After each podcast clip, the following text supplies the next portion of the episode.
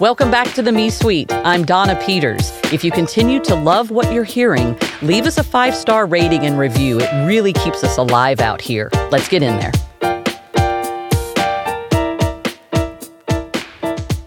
On today's episode of the Me Suite, I am interviewing somebody that is living deep in my most passionate area that I came to too late in my life, and that's neuroscience. Today, we have Azurii Collier, who is a biotech strategist. She is an expert in neuroscience and behavioral biology. She has a PhD in cognitive neuroscience. And as if that was not enough, Azurii is also the national president and board chair of Women in Bio, which I understand is an organization with about 3,500 professionals. So just amazing talent here. Azurii, you're focusing your career and all of your time, treasure, and talents in an area where I have a personal passion. And so I'm really looking forward to learning from you today. You taught me this concept of balancing the planned versus the unplanned intuition versus insight, managing the unexpected, etc. Why did this topic come up? Why is that such a theme for you and and why do you teach and mentor on that? Yeah, no, thank you so much. You know, when I was thinking about what I wanted to share, you know, I had my kind of typical how did I get into science? what do I do on this side of things as a biotech strategist and all those fun, fancy highlights. Mm-hmm. But I thought about it and I said, I, I really had never told certain parts of my career journey as one story, as one package. Ah. And reflecting on, yeah, reflecting on those in betweens or those oddities, the things that kind of stuck out. As I put it together, I thought those were actually really important moments that were hidden Okay. And as I think about this journey towards being more authentic, I would love to share some of those and really talk about how they influence where I am today. Okay, this is amazing.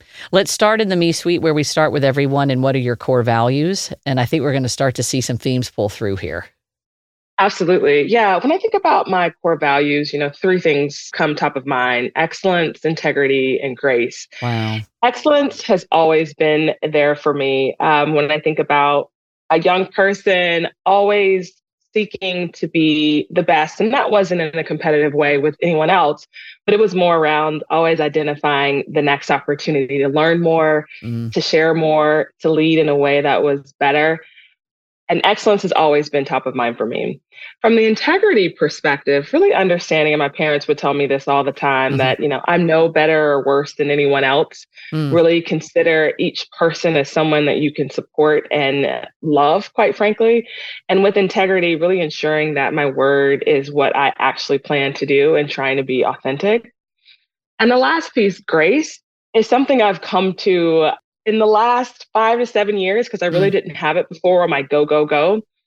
But it's balancing that excellence with understanding that I won't know everything all the time the first time. Mm. And it's the beautiful journey of life to be able to be comfortable with a certain amount of uncertainty and know that failure, quote unquote, is okay. Mm. So giving and allowing the space and the grace to just acknowledge my humanity and know mm. that as I grow and learn, there's just going to be a world of things that are waiting for me next. Wow.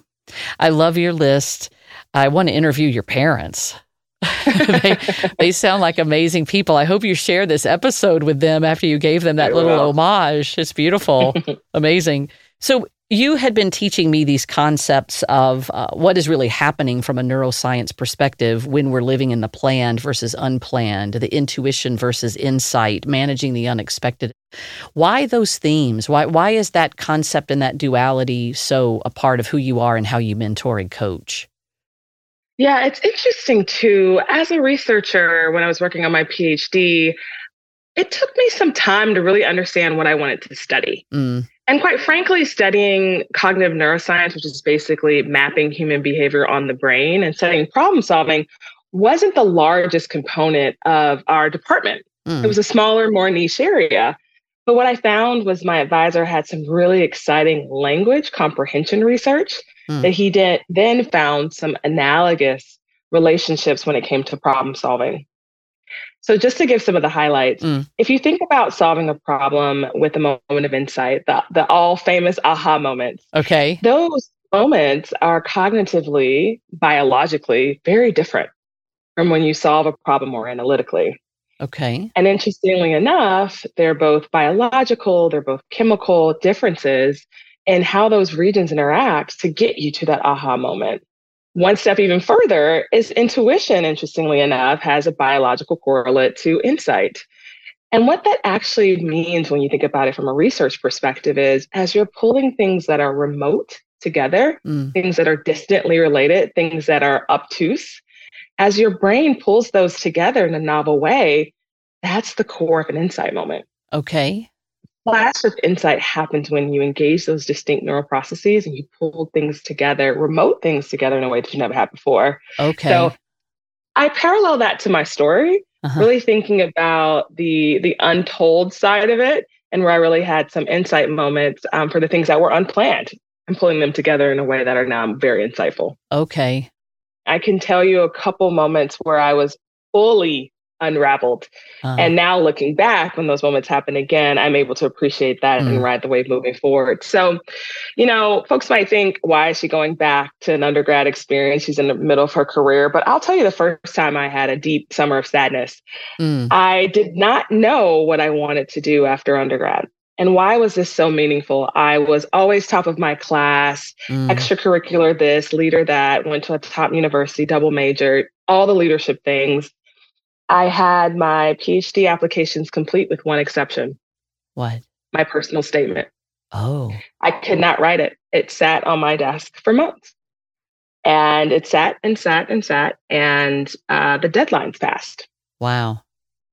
I avoided it completely because I didn't know my why at the time. Mm. Uh, fast forward graduation, all my friends have their medical school or law school acceptances, and I mm. have to go home. Mm. And I was crushed mm. completely crashed. And for the first time, I'm sitting in this moment of always being focused, high achieving, and I didn't have a plan. Wow. It completely unraveled. It was really dark heaviness. Ah. And I had to sit in that. Okay. I had this moment where I said, you know, let me get back on the saddle.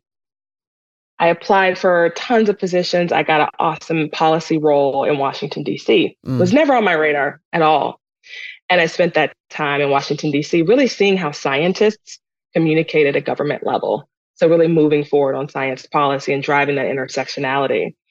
And now that was an incredibly positive experience that fully shaped me. Uh, but in a moment it was based on something wholly unplanned and completely unraveled. Okay. And even now, looking back, parts of what I do as I work to build global biotechnology economies part of that is based on the policy element. Mm. So again, just kind of seeing how it kicked and tied across that part of my story is yeah. now really rewarding now to see. I would not have thought you had a moment of uncertainty in your career trajectory because on paper everything looks so intentional and deliberate. So thank you for sharing that. Absolutely. And it's interesting too, all of the leadership assessments that I've had along yeah. my career these days, they highlight um, focus, mm. futuristic, mm. sociability, recognition. So again, to your point, seeming, you know, I, I am typically that person who has it all outlined, such mm-hmm. that in the moments where it unravels, it can be deeply uncomfortable, except for the fact now that I've had a couple of those moments and I'm now able to ride that wave. Yeah. Well, what have you learned as a neuroscientist about the the unplanned versus the planned. And now that you know what is happening in the brain when we're going through that type of experience, what do you tell yourself when that's happening to you because you know the science behind what you're feeling? I tell myself that it's all a part of the journey, right? Our uh brains are biologically based to either complete very serial direct tasks mm-hmm. or complete tasks that are more diffuse, more coarse, more distantly related we're able to process conscious and unconscious. We're able to process different types of problems. So we're able to do so mm-hmm. much, which honestly gives us insight into part of what our life experiences will be. Some parts of it will be direct and really planned. Other parts will be unplanned. Mm-hmm. But biologically, we've already been designed to be able to manage both of those experiences. And quite frankly, a lot of ease, where some of it is automatic and some of it is focused. Mm-hmm. And I think a lot about, you know, I, I won't get all the sciencey on you and drop brain areas, but we have a really interesting part of our brain which really toggles back and forth. It's called the anterior cingulate cortex. And the function of that piece of your brain mm. is to assess should I be more direct and focal? Should I be more broad and, and uh, remote? So we're we're already tooled and developed for many of the experiences that we'll have, and mm. our minds are able to guide us in that way. Is that where resilience comes from? I love how you just brought that up. I'd love to think through that together. I hadn't thought of it, but now that I'm hearing your question, it makes a lot of sense because it says you have the biological set mm-hmm. and then you can put on the mindset to continue forward, even though there might be resistance. I love that, Donna. I do experience it a lot in my coaching practice because I'm always very sensitive to the fact that different people respond very differently to, for example, a layoff or it's taking six months for me to find a new job, or I've been applying, but I'm not getting any responses. And I find so many different people respond so differently to those experiences. And I've always just been intellectually curious about what is happening in the brains of people when we are faced with that type of uncertainty, adversity, the pressure, the anxiety. And some people are just naturally more resist. Well, are they naturally? I guess that's my question. some people appear to be more resilient than others. Yeah, no, that's an interesting point. And it, it's so complex when you think about it. I mean, part mm. of it is how we approach the particular problem, mm-hmm. right? Each problem would have its own kind of conceptualization of what this means for the individual and what it means at that time. Mm-hmm. And then there's another piece, which is you know mood there's such a huge correlation between emotions and mood in terms of what you bring to the decision at any time and how you perceive it oh. so it's really really quite complex if you think about like real time decision making but again biologically speaking you know a lot of our work when we wanted to map human behavior to the brain you can identify those pathways, those frameworks biologically. Mm-hmm. And you can also analyze other components like personality traits, you know, different mood traits, which influence greatly your ability to make decisions or problem solve depending on what's in front of you. Yeah. Is there anything that you have learned in your uh, years of a, as a scientist that you want other people in the workplace to know? Like, gosh, if you only knew this thing that I know about the way the brain works, this place would be better. Is there, any, I can only imagine how you walk through the world because of the knowledge that you have. and I, am just wondering what you wish we knew, and then it, the world would be a better place. I love the question, and I'll see if I answer it in a way kind of how you're thinking. I I love the I love making research and science accessible to all populations. I don't think ah. Research should remain in the ivory tower just mm-hmm. for a mm-hmm. select few. Mm. There is also sometimes things that are just pop science that right. make me want to scratch a chalk wall.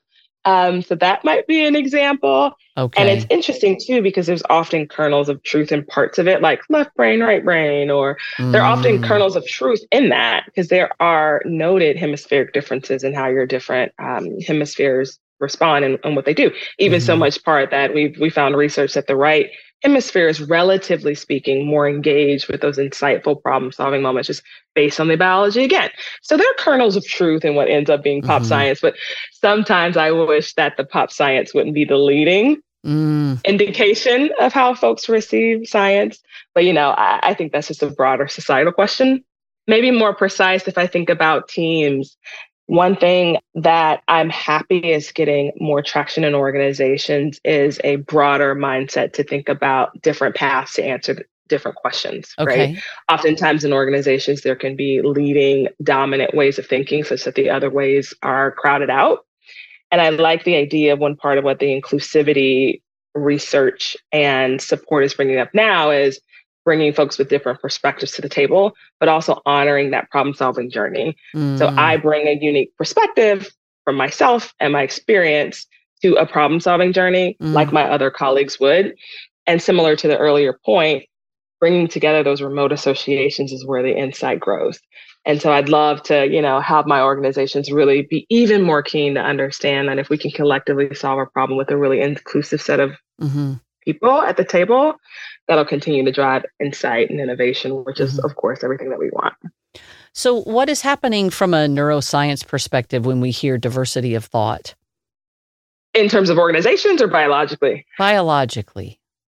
I think so. The one example, the closest example I can think about is language processing. Okay.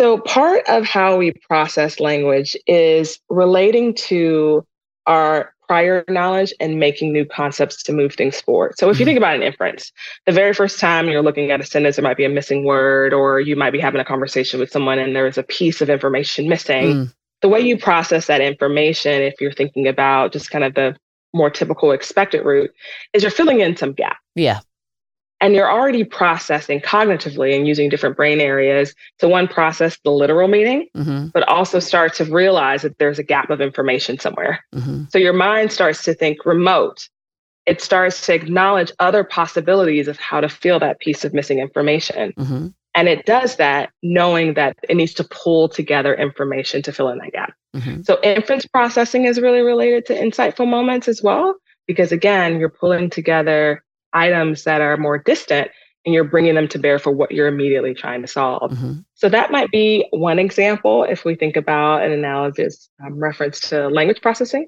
which is, is similar.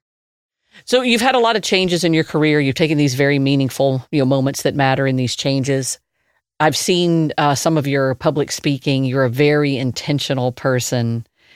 I like to think about intentionality as having some relation to neuroscience and what are we doing as a, a, a, professional athlete, a musician, a surgeon when we visualize and join something with intentionality. Would you agree that you're a very intentional person? I would agree. Yeah. Yes. It's certainly, yes. It's certainly been my experience. What is happening in our brains when we are showing up with intentionality at work? If we consider intentionality being how I was understanding your question, mm-hmm. the ability to focus okay. and really pull together almost from an exec, we say executive functioning as scientists and researchers. And basically that means your highest order cognitive processes, mm-hmm. your decision making, your planning, your future projections. Yeah. Those areas are literally right behind your forehead. They were the latest areas to evolve from a evolutionary psychology perspective, right? You have yeah. your limbic system, fight or flight, that keeps you alive. Then you have a cortex that developed around it to help you do more precise cognitive activities like perception and yeah. cognition and language. The executive portion of your mind is like literally right behind your forehead. And that gives us the ability to imagine, mm-hmm. to project. When we think about intentionality, for me, that's honestly aligning where you are now to where you want to be in the future. Mm-hmm. So I can draw a comparison to imagination. Mm-hmm. And I can also draw a projection to really forecasting, which again is this prefrontal cortex area. Mm-hmm. Those questions are still really being determined, mm-hmm. right? And I really love how you are making the connection between being intentional at work and articulating what that looks like from a neural perspective. It's really cool. I'll follow up with you on that. yeah, well, I, I, I think when when I have clients who call and say, uh, "Can you help me with imposter syndrome? Mm. Can you help me with executive presence? Can you help me with a conflict in a relationship I have at work that I really need to course correct?" Or I'm not quite sure where I want my career to go. Can you help me explore the paths? Right. The answer to all of those things requires intentionality mm-hmm. and focus.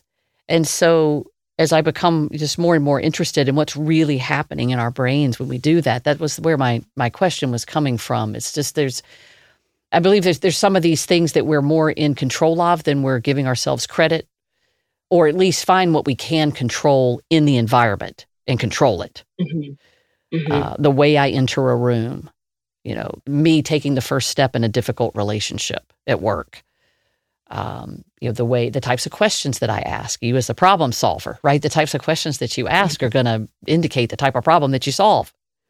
Mm-hmm. So, and I don't know. I just, um, I just, I think that that has. When I go do my PhD, Azurii, in, in, neuroscience, because I've been inspired by you, I, I wanted to be in this area. I love that. No, that is fascinating. And you've already articulated so many of the components that are real life instances right. that I think should be your first sets of research projects. Mm. Can we unpack imposter syndrome for just a moment? Please. There's so many layers to that. And I think it's important as well as you consider connecting neuroscience to those sorts of things to ensure that there's clarity around the intersection of emotion and cognition. Okay. Right. Perception, of course, is in the mind, it's in the brain. They're distinct cortices that process how you perceive sensory information. Yeah. And also mood, right? Our bodies are so dynamic. Mm-hmm. Our hormonal systems are activated and triggered by different parts of your uh, mind in concert to help you achieve what you need to achieve. Sometimes, and if I get on my two second soapbox, my pop psychology soapbox, I think we might underestimate the uh, emotional component of imposter syndrome. Okay. And really just maybe misdiagnose part of that as anxiety. And we know okay. that anxiety anecdotally impairs problem solving. Uh-huh. There are biological bases that show how if you're in too narrow of a focus, which is oftentimes generated by or mood or high anxiety, uh-huh. that limits your ability to problem solve. And particularly it limits your ability to problem solve creatively. Right. Because again, you're in a more narrow focus. Mm-hmm. And then that reduces your ability to pull together those remote associations, which is the core of how insight happens. Okay. So I just wanted to make that connection. Some folks might, if they feel like they're overwhelmed with anxiety or they feel like they're struggling with imposter syndrome, that mm-hmm. very often could lead to lower ability to solve the problems in the moment. So you might have to unpack that relationship between for those folks. I wrote down summer of sadness. That was a phrase that really resonated with me, but I think we're going to end here more with what I'm going to call a summer of superpower. Because your episode will launch when it's getting kind of hot. So it's going to be summerish. Uh, so we're, we're gonna we're gonna reposition summer of sadness to summer of superhero here with you, Azurii. Nice. nice. Um, have you given some thought to the sweetener? It's a aspirational but practical advice that you would have for a listener, something that we could start doing differently on Monday. Yes. So in thinking about, you know, planned and unplanned and and mm-hmm. riding that wave, I'd say for the listeners, something you can do on Monday, if you are in that space of unplanned uh-huh. and you're uncomfortable, I would encourage you just to take a couple deep breaths and realize that you won't be uncomfortable forever. Mm. There is seasonality and there is time to mature in certain different areas that you might not know you're actually maturing. So it's almost being comfortable with the uncomfortable. I know we hear that a lot and it's very hard, mm. but acknowledging as we already talked about that we we do hard things all the time. Almost expect that it's going to be uncomfortable, but give yourself grace mm. in the moment of discomfort to know that it won't last forever. And on the flip side of that, you'll be able to reflect, and there's always a story, there's always a redemptive story where you can see what that moment meant mm. for you mm. after it's over. So it's been terrific to spend time with you uh, and to get into your brain a little bit. So thank you so much for sharing yourself with us in the Me Suite. This is Azurii Collier, everybody. Thank you so much. It has been a sheer pleasure, and I'm happy to get to share with you. Thank you. Thank you for joining us in the Me Suite. For more information about our executive and career coaching services, check out the links in the show notes. And remember, your reviews really make a difference.